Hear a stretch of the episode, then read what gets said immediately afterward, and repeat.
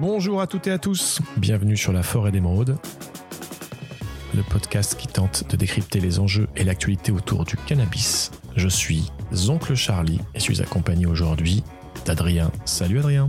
Bonjour Oncle Charlie, bonjour à tous. Comment ça va aujourd'hui? Bah, très très bien, en pleine forme et en plus on a des sujets euh, croustillants euh, pour, euh, pour commenter cette semaine donc je suis très très content. Alors pour la revue d'actualité, sous la canopée, nous avons retenu quelques petites informations que nous souhaiterions partager avec vous et vous commenter un tout petit peu. Alors Adrien, je crois que toi tu as envie de commencer avec une news qui vient des US. Euh, exactement. Et alors, euh, cette news, elle me plaît beaucoup parce qu'elle me touche euh, directement. Je travaille dans, l'informatique et dans l'e-commerce et c'est une news qui, qui, mêle un petit peu ces, deux choses, ces deux milieux. Et la news que j'ai retenue cette semaine, Oncle Charlie, pour le podcast cette semaine, c'est Dutchy, une société qui a 4 ans, qui a été fondée il y a, il y a 4 ans, qui est basée aux États-Unis et qui vient de lever 200 millions de dollars en série C et qui est désormais valorisée 1,7 milliard de dollars. Alors, je vais expliquer dans une seconde de quoi, il s'agit. En même temps que euh, cette levée de fonds, ils ont racheté euh, deux sociétés pour étoffer leur, leur offre de Chi, leur positionnement, c'est quoi? Eh ben, C'est d'aider les dispensaires de, cannabis en leur proposant toute euh, l'infrastructure technique pour créer le site, gérer les transactions, gérer les commandes, euh, suivre ce qui, euh, le, les stocks et, les, alimenter. Et il te propose, enfin, il propose au dispensaire vraiment toute, toute la couche technologique ou, ou, d'infrastructure. Euh, ce que j'ai trouvé amusant, c'est que cette valorisation, alors c'est très difficile de faire ces, comparaisons, mais 1,7 milliard de, dollars, c'est on parle là d'une, d'une valorisation équivalente à Fnac Darty, tu vois, pour, pour te donner une idée. Alors oui, c'est pas la même chose.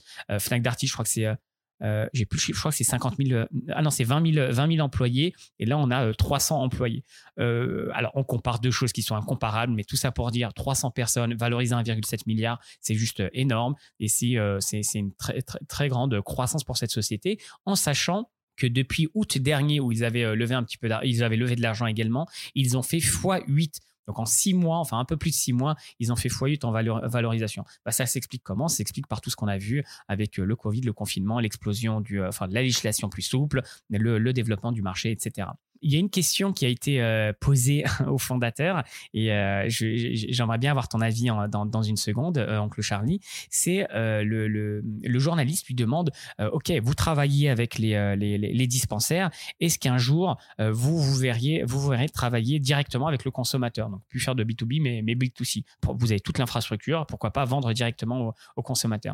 Et alors, sa réponse, elle est intéressante. Le, fondateur de, de, nous explique la, la vision long terme, selon de ce marché, c'est un marché basé principalement sur le euh, retail physique.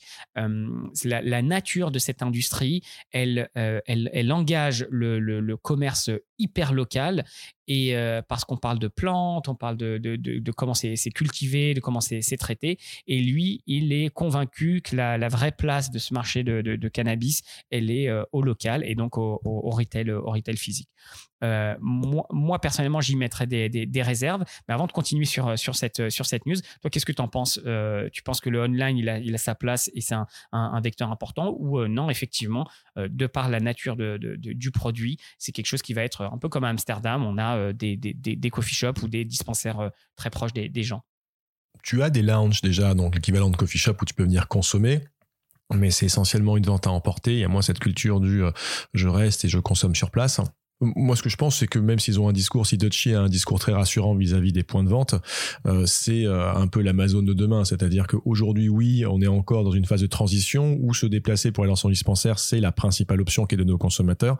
Dans quelques années, tout le monde sera euh, habitué à, acheter ce genre d'articles en ligne. Donc, tu vas voir ce type d'acteur-là prendre énormément de poids. Et d'ailleurs, ça, c'est pas trompeur hein, quand tu vois les types d'investisseurs qui et les montants dont on parle. C'est le pari qui est fait sur l'avenir. Euh, je partage complètement euh, ce point de vue. Et en fait, moi, je comprends là qu'il euh, protège son réseau. Il veut pas froisser ses partenaires, ses clients qui sont les dispensaires en leur expliquant bah, demain, quand j'aurai le, réseau, je vais, pouvoir adresser directement les consommateurs. Alors, pourquoi j'ai retenu cette, news? Un, parce qu'on se rend compte que c'est vrai que c'est très important la cultivation du cannabis, le, transport, le traitement, comment on va le vendre aux clients. Mais le stack technique, donc toutes les couches techniques sont également indispensables Il y a beaucoup d'acteurs qui vont se, positionner. Euh, là, Dutchy se positionne sur toutes les couches, un petit peu, on dit end-to-end, donc on va dire du début jusqu'à jusqu'à la fin. Et tu as une offre packagée complète pour les, pour les dispensaires ou pour les sociétés qui vont vouloir vendre. ils vont pouvoir se développer en étant super spécialisés et ensuite proposer des offres qui sont très complètes à tiroir. Et ça sera beaucoup plus dur pour un acteur externe généraliste de venir offrir quelque chose d'aussi d'aussi pertinent. Et finalement, ils vont avoir un marché, un, marché pour eux. Et ça m'amène justement à quelque chose qui m'est arrivé cette semaine. Je, suis, je suis en train de regarder un petit peu les moyens de, paiement en France pour, pour du CBD. Et il y a un acteur qui, truste le marché, qui semble truster le, marché.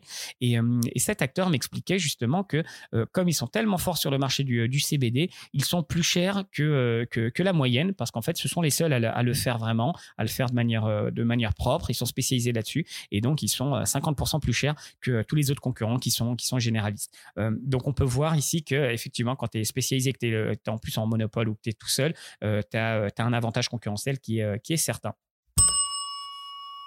De mon côté, on va rester aux États-Unis. Ça, ça fait beaucoup d'Amérique là euh, pour cette semaine. Mais alors deux choses, hein, il se passe beaucoup de beaucoup de choses là-bas, et puis ensuite c'est souvent un reflet de ce qui est susceptible de se passer dans certaines mesures euh, dans quelques temps en Europe. Je te garde donc le Charlie une petite news bien franco-française pour euh, pour tout à l'heure, donc tu seras pas déçu. Parfait. Et donc, pour revenir de l'autre côté de l'Atlantique, je vais parler de l'industrie de l'alcool et du cannabis. Alors, celle-ci, hein, l'industrie de l'alcool aux États-Unis, fait un pari clair sur le développement du secteur du cannabis avec toutes ces légalisations successives. Il faut savoir qu'aujourd'hui, il n'y a plus que trois États aux États-Unis qui n'ont pas un niveau de légalisation, que ce soit euh, du cannabis thérapeutique ou du cannabis à usage adulte. C'est plus qu'une minorité. Et euh, si euh, les premiers temps la première analyse, était de dire que ben, la légalisation du cannabis venait faire perdre, faire perdre quelques euh, pourcentages de chiffre d'affaires euh, dans les différents États ayant légalisé donc quelques pourcentages de chiffre d'affaires en baisse pour l'industrie de l'alcool, ce qui, vu ce qu'elle représente aux États-Unis, à savoir plus de 100 milliards de dollars annuels, ont commencé à représenter un sujet de, discussion. Mais beaucoup plus qu'une menace, finalement, les alcooliers considèrent ce nouveau secteur comme une opportunité supplémentaire. Et ce pour plusieurs raisons. Bon, la première, c'est que euh, beaucoup de consommateurs d'alcool cherchent à diminuer ou arrêter leur consommation. En tout cas, bon, beaucoup, ça c'est relatif et c'est à débattre, mais en tout cas, euh, c'est le cas de pas mal de personnes et d'autres personnes qui ne sont pas forcément attirées par, euh, par, l'alcool, mais par le bien-être, sont intéressées par ce que propose la promesse du cannabis.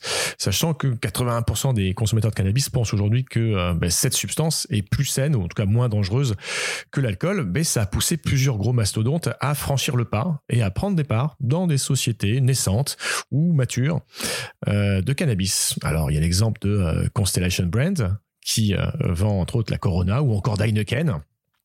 qui voit beaucoup moins une menace qu'une capacité à toucher de nouveaux consommateurs avec une promesse assez claire, hein, qui est d'avoir des produits, des boissons sans alcool, à faible teneur calorique et proposant des effets possibles un peu différents, puisqu'on peut y intégrer soit du CBD, soit du THC, ce qui représente une alternative parfaite pour beaucoup de consommateurs. Et aujourd'hui, bah, c'est euh, vraiment un pas de deux entre ces deux industries qui est en train de se faire et un espèce de cercle vertueux parce que bah, le poids de l'industrie de l'alcool euh, bah, pousse très fort vers un assouplissement de la législation alors mesurée, euh, qui euh, sera intéressante pour elle. Mais lorsqu'on voit que euh, ben, quand des gros investisseurs rentrent dans le dans le jeu, ben, ça ça met plus de pression sur le législateur. Et aujourd'hui, ben, quand on, voit que les principales limites au développement du secteur du cannabis, donc d'avoir des de mastodontes qui s'intéressent au secteur du cannabis, qui prennent des parts, qui poussent très fort, qui influencent potentiellement le législateur, pour faire sauter les quelques verrous qui restent au, au développement exponentiel de cette industrie et notamment ben, l'impossibilité de faire du commerce inter-État, ce qui impose d'avoir des structures dans chaque État et donc de multiplier les investissements. Et autre chose, ben, c'est le, le, fait qu'on soit encore euh, sur une, euh, du cannabis qui est illégal au niveau fédéral, ce qui empêche ben, euh, les institutions bancaires, en théorie, de recevoir de l'argent de commerce travaillant dans le cannabis. Bon, ben, ces deux verrous-là, en travaillant un peu législateur, peuvent évoluer, être assouplis, voire sauter complètement. Et enfin, le dernier point, c'est le prix. Aujourd'hui, on a un prix quand même à l'unité consommée qui est plus de sept fois supérieur au prix d'une bière, par exemple. Et pour bah, beaucoup de consommateurs, ça reste un, frein assez important, même si la promesse peut être un peu différente et justifier cette différence de prix. Donc, euh, ce, phénomène-là, on l'observe aux États-Unis, où il est beaucoup plus avancé, mais on l'observe aussi en Europe. Et pour euh, même faire plus proche encore de nous, en France, Pernod Ricard fait partie des, sociétés, hein, et ce depuis longtemps, hein, qui sont assez actives en coulisses sur euh, le, secteur du cannabis, qui travaillent sur potentiellement des produits ou autres. Donc, c'est finalement le secteur de l'alcool qu'on pensait voir très réticent au développement du cannabis, finalement va être peut-être un de ses meilleurs alliés. À suivre. Et enfin, Oncle Charlie, je voulais terminer sur une petite news euh, what the fuck et qui fait un petit peu le lien avec ce que tu disais tout à l'heure sur, euh, l'alcool. Le premier vin à base de CBD euh, vient d'être lancé. Et tu sais d'où il vient? Ah, Je vais dire, allez, bah, ça peut-être de région Aquitaine? Eh ben, déjà, il vient de France, il vient de, Bordeaux, donc euh, Cocorico. Euh, bah, c'est une petite. Euh, on, sourit un petit peu parce que la boîte, elle a été créée en 2018.